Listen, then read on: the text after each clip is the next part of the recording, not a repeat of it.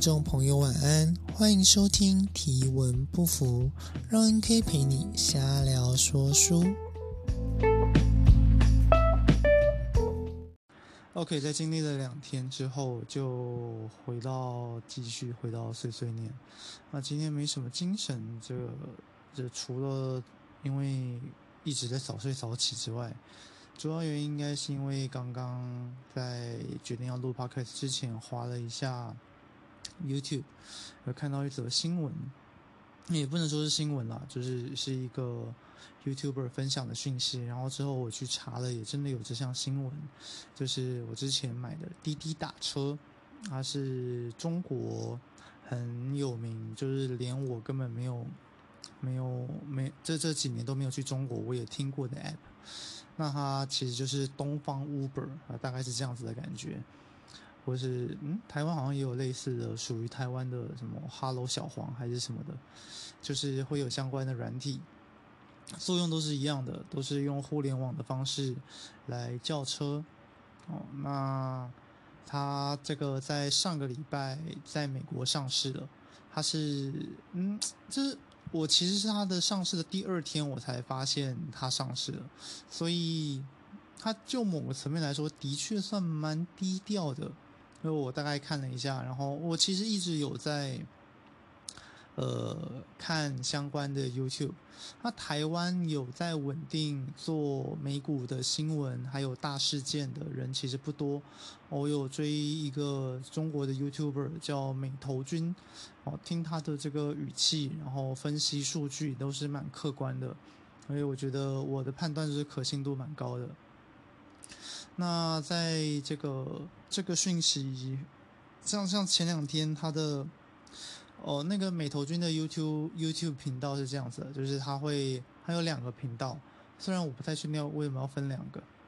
那总之有就李医生有两有两种节目好了。哦，第一种就是去分析，呃，有比如说二零二一下半年的板块轮动会长什么样子。或是我们需要关注的事件有哪些，即将发生的事件或是要公布的数据有哪些。那另外一个频道就主要会分享这几天的大事件哦，比如说上个礼拜五美国就公布了他们的非农业就业人口，然后借此来呃判断对市场整体的走势。那其中一则新闻就是他选择他他选选的大事件里面，哦，也有滴滴打车这个上市了。虽然这有一个很白痴的故事，就是滴滴打车上市，那美国的股票代码跟台湾不一样，台湾都是数字哦，比如说呃零零开头的通常都是 E T F， 像零零五零零零五六。那比较新的 E T F 有零零八九一零零八九二，这些都是。呃，如果有稍微看一下股市的话，大概会知道的代码。那如果是美股哦，美股的股票代码就不一样。美股的股票代码就是用这个英文哦，以 Apple 来说，它就是 A P P L， 通常好像是三到四码嘛。当然我看到的，我印象中比较有印象的股票代码都三到四码。哦，像这个滴滴打车就是 D I D I。然后呃 Netflix 好像 N F L X 吧，我有点忘记了，就是都是用一个我们大概念出来可以隐约知道它是什么的，像 Microsoft 然后 M C F R 还是什么，就就是大概是这种感觉。那所以滴滴打车的股票代码就是非常直白的 D I D I。那与此同时呢，这个呃有另外一只中概股叫做叮咚买菜。你这感觉有点像是专门做生鲜的 Food Panda， 有点类似这种感觉，就用手机然后叫人帮你买菜，所以就某个层面来说也算是蛮贴心的服务啦。而且就想起来的确是有搞头的，毕竟你这个你能够帮人家节省时间，你就能够获利，这也是蛮比较近几年很流行的商业模式。然后这个叮咚买菜哦，就是在中国才有的 app 也上市了，然后股票代码好像是 D D L，D D L， 然后这个 D D L 就大涨，因为阿多啊以为 D D L 就是滴滴打车的股票代码，就是一个很喜憨的小故事。 OK， 那总之呢，我晚了一天才接收到这个讯息，然后看股价离开就是上市没有多久，我就这个也加入，而且我花的部位还算多，大概有花，其实我我本来就配置大概诶这样十分之呃五分之一吧，我大概花了五分之一的这个资产就配置在这只股票上面。 因为我觉得这是一个蛮好的机会，就有一个就听这个其他人的介绍，跟我觉得我我的理解当然就来自于这些介绍啦。就是 OK， 那它是中国市占率非常高的 App， 你如果你就真的是就把它理解成在中国会用的 Uber， 那就可以理解到它的这个市值有多少。那它在整个世界上面的业务量也比 Uber 本人还要更多，毕竟中国就人多嘛。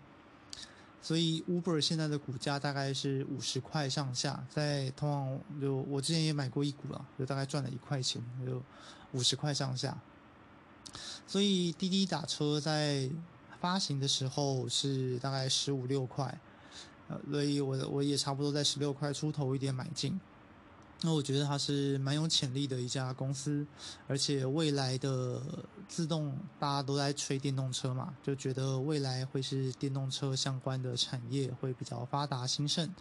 那滴滴打车也掌握的大数据跟自动驾驶的技术，所以我就觉得这是一家颇有基本面的公司。哦，那这样的公司刚上市当然是不能错过，我就把五分之一的这个资产投入在里面。 可是结果就刚刚就发现，滴滴打车居然被中国下架了。这个理由呢，是因为他怀疑，呃，这家公司把为了在美国上市，就把中国的数据交给了美国。就这显然是一个超大的利空消息。就是，哎，我刚刚也看了一下微博，虽然我。 我这个手机根本懒得下载那个 app， 反正看了一下微博，看了一下新闻，就是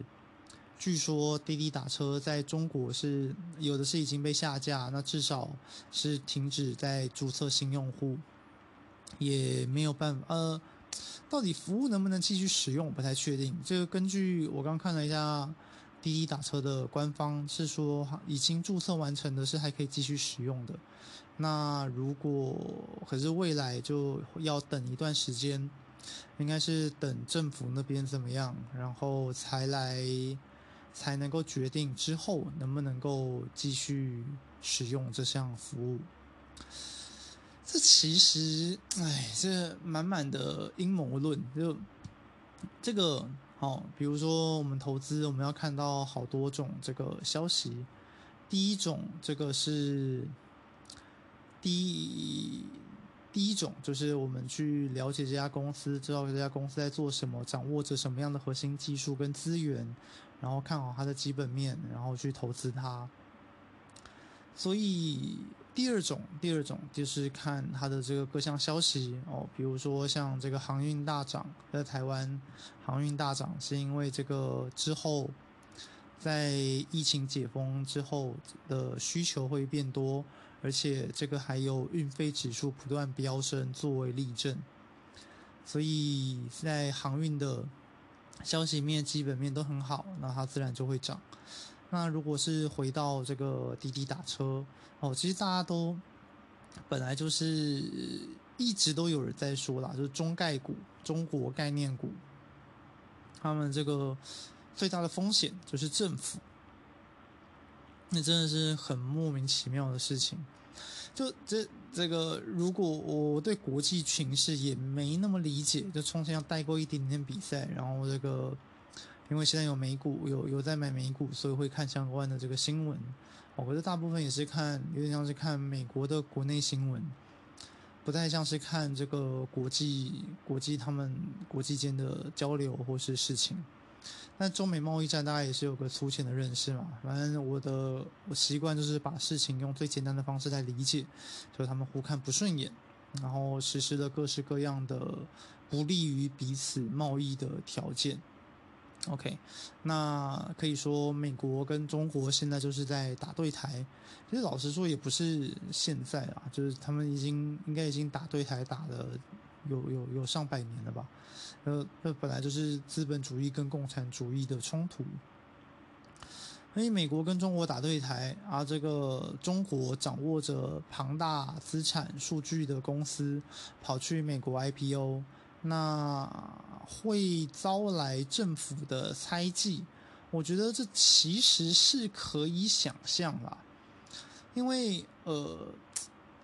我我觉得的确是这样子，就是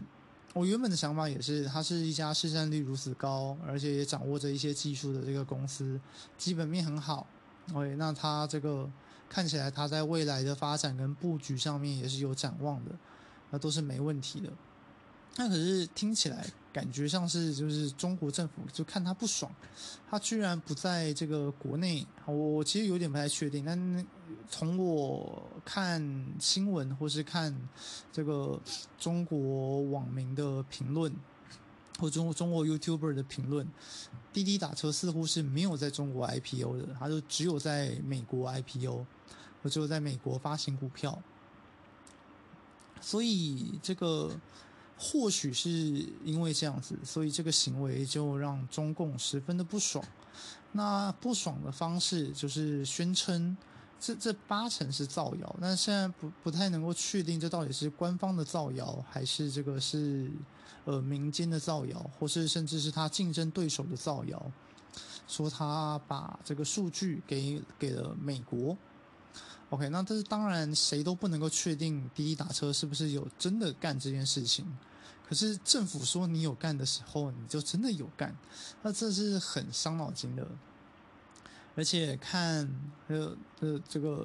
身处台湾的我们应该也知道中国人，或是我我其实不讨厌中国人，可是我讨厌中我我不讨厌中国人的个人，就是比如说他们单单个来和我交流聊天，我也是都很欢迎。以前在打两岸杯的时候，也和这个他们聊过天，也没什么问题。对，可是他当他们变成一群人的时候，就会变得很北蓝，就看这个网民的的这个各种各种这个评论，各种嘴，那是真的是比乡民还要再更没有道理。那、哦、这个我们就会说这个小粉红大举入侵了。那这个呃，反正微博的这个官方账号当然是被灌爆啦，就说这个是卖国企业啊、卖国贼啊，然后这个拒用啊。所以你看，如果发展到这个地步，那是真的会，那其实是真的会对保证对公司的亏损是有影响的，那必对公司的营运状况是会有影响的。毕竟滴滴打车的优势就在于它掌握了 Uber 无法掌握的中国市场，所以如果持有一家股票的理由哦，如果持有一家股票的理由。已经不存在了，那我自然就会出售这张股票。这是不管是你是趋势投资者还是价值投资者都应该要遵守的原则。所以我现在已经可以预期，我礼拜二啊，对，不知道为什么美国礼拜一休市，我甚至这件事情也是刚刚才知道。我礼拜二应该会面临到一波微幅不小的亏损。哦，我这件事情有两个转机。哦，第一个，第一个就是。往后的日子里面，哦，中国政府又发出了一篇声明说，哦，滴滴打车已经通过了这个他们的检核是没有问题的，请大家安心使用。那如果是这样子，就或许就可以了，就那就不影响。那可能它会股价会面临到一波波动，那可是它就不会，呃，就是最后的趋势上面，长期的趋势上面仍然和。大家或者像我这样子的投资人一样，就是是看好的，这是第一种情境。那第二种情境就是中国的这个下架就不停止，它就直接扼杀了这样子的 app。然后，好，那如果是到这个状况的话，那又会分两种。哦，第一种就是第一滴滴滴滴打车就自己想办法啊，就是他们可能有其他的技术吧，或是他们可以有其他的获利模式。呃，我其实不太确定啊，就是那听起来这种方式是比较渺茫的。不过像这个腾讯啊、阿里巴巴啊，即便是像这个样子的公司，也在也曾经就是因为政政府的一些政策吃亏了，那他们也都是在美国有有这个上市的。那或许这个其实中国政府很讨厌看到自己国家的企业跑去美国上市，这呃，我真的觉得这很这小家子气到有点不可思议，就所以甚至会让人怀疑这到底是不是真的，就这是做样子吗？还是他这这真真的有可能？因为呃。我单纯的我不爽你这样子的去原因去扼杀一间本国企业应有的机会吗？因为你显然如果你 I P O 成功，公司就能够有大笔的资金进行这更长远的规划嘛。那可是如果你不这么做，就是你你不你不管它能不能够得到资金，你就是想要打压它，哦，那就是而且是往死里打的，不给机会的那一种。那实在是太没道理了。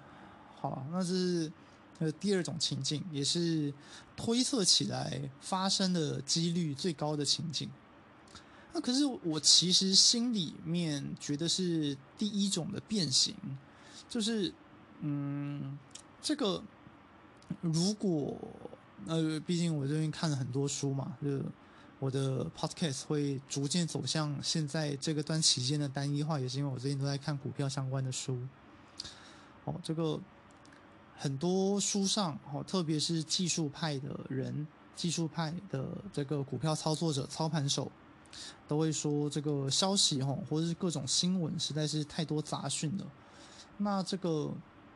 因为我们在处理讯息、信息各各种资讯的时候，都要特别的谨慎小心。这当然是有道理的，哦，所以呃，然后还有另外一件事情，就是大盘是很常用新闻或是各种消息来去操纵股价的，所以我在想，我在想啦，会不会是因为这个滴滴打车没有跟中方政府分一杯羹？比如说这个，或是。比如他们这个上市，像像有这个中国的 YouTuber 就批评滴滴打车说，这个上市的非常低调，而且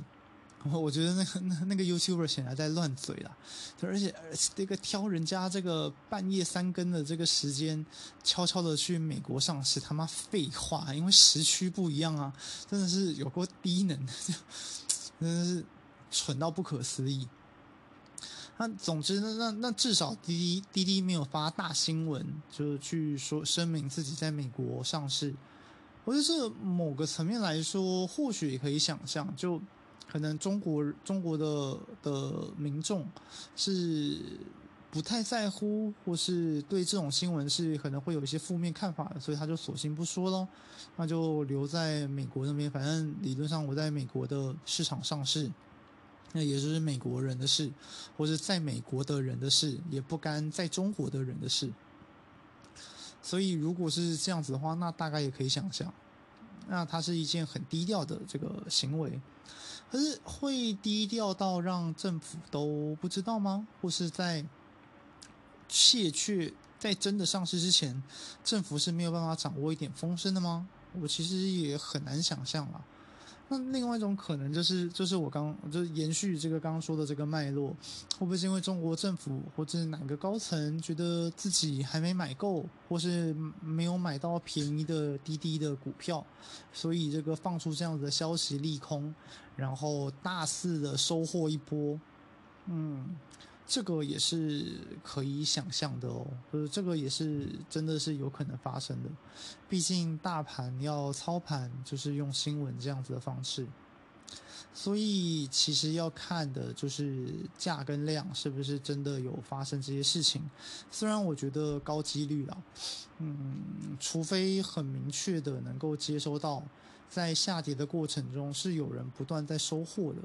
不然的话，那应该就是跌定了。至于未来它还不会再涨起来，可能就是这个再说。所以，所以我现在就面临着这个尴尬的选择。哦，第一个，我是要及时的止损呢，还是我就要头铁放着？就我觉得这个大盘终究会再把它炒起来，所以我就头铁放着。那这个它是一家本来就有基本面的公司，所以它未来的这个东山再起是可以预期的。而这样想又好像有点不切实际，毕竟这波操作是在直接打击滴滴的基本面，因为毕竟你他妈连这个 app 都不给人家上架，那到底用什么样的方式来获利？它就是靠 app 来这个揽客啊，不管是媒合计程车司机和这个乘客也好，或是你要得到数据都好，这些都是靠靠你的 app 有众多的使用者才能够进行的。可是看这个被操作的网民的沸腾，就是什么他们就掀起拒用啊，这个因为因为这个卖国，因因因为它是一个卖国的公司嘛，所以当然要拒用它的产品啊，就这个超级常见，而且感觉上就就就比如说如如果很多小粉红在抓这个 F 一， 然后前前阵子有有有有一个新闻是这样子，就是 F 一 赛车在标注这个一个上海的选手的时候啊，他会说国籍是哪里嘛，这个中国上海，他就秀出旁边秀出一个中国地图，哎，结果这个地图没有台湾，然后这个中国网民就非常的生气，哦，这这这也是很很他们的日常吧，就不断的在各个角落去抓台独啊，抓这个违抗中国、违抗政府意识的分子。好啊，就这个，总之，我这个边讲也是在边整理自己的情绪。就毕竟我才刚历经这个 U 一 这个黑人股的暴跌，哦，这个即将又要面临一波滴滴打车未来可预期的亏损，所以我猜我最后的做法，就有了 U 一 的前车之鉴，我应该会大幅减仓吧。我原本是有一百四十股，我应该会直接卖掉一百三十股，然后留下十股看看状况。对，这个大概就是我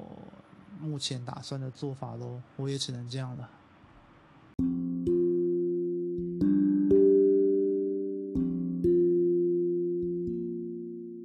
今天的节目就到这里，祝你有个好梦，